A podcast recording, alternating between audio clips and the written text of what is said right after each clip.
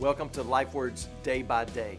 On the last episode of Day by Day, we looked at Paul personifying some of the body parts and what they might be saying in terms of their usefulness in and for the body. But I want you to notice Paul's response to that idea in 1 Corinthians chapter 12. If you walk around with an envious spirit or a pitiful spirit, then you are likely to disengage from the purpose for which you've been placed within the church. And Paul will not tolerate it.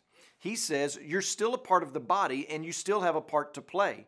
Your negative self talk does not displace you from the body, nor does it excuse you, but it does negate the recognition of God's wise arrangement of the body.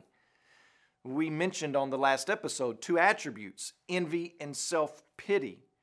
And we need to understand that envy and self pity, they don't make you any less part of the body, they just make you less useful.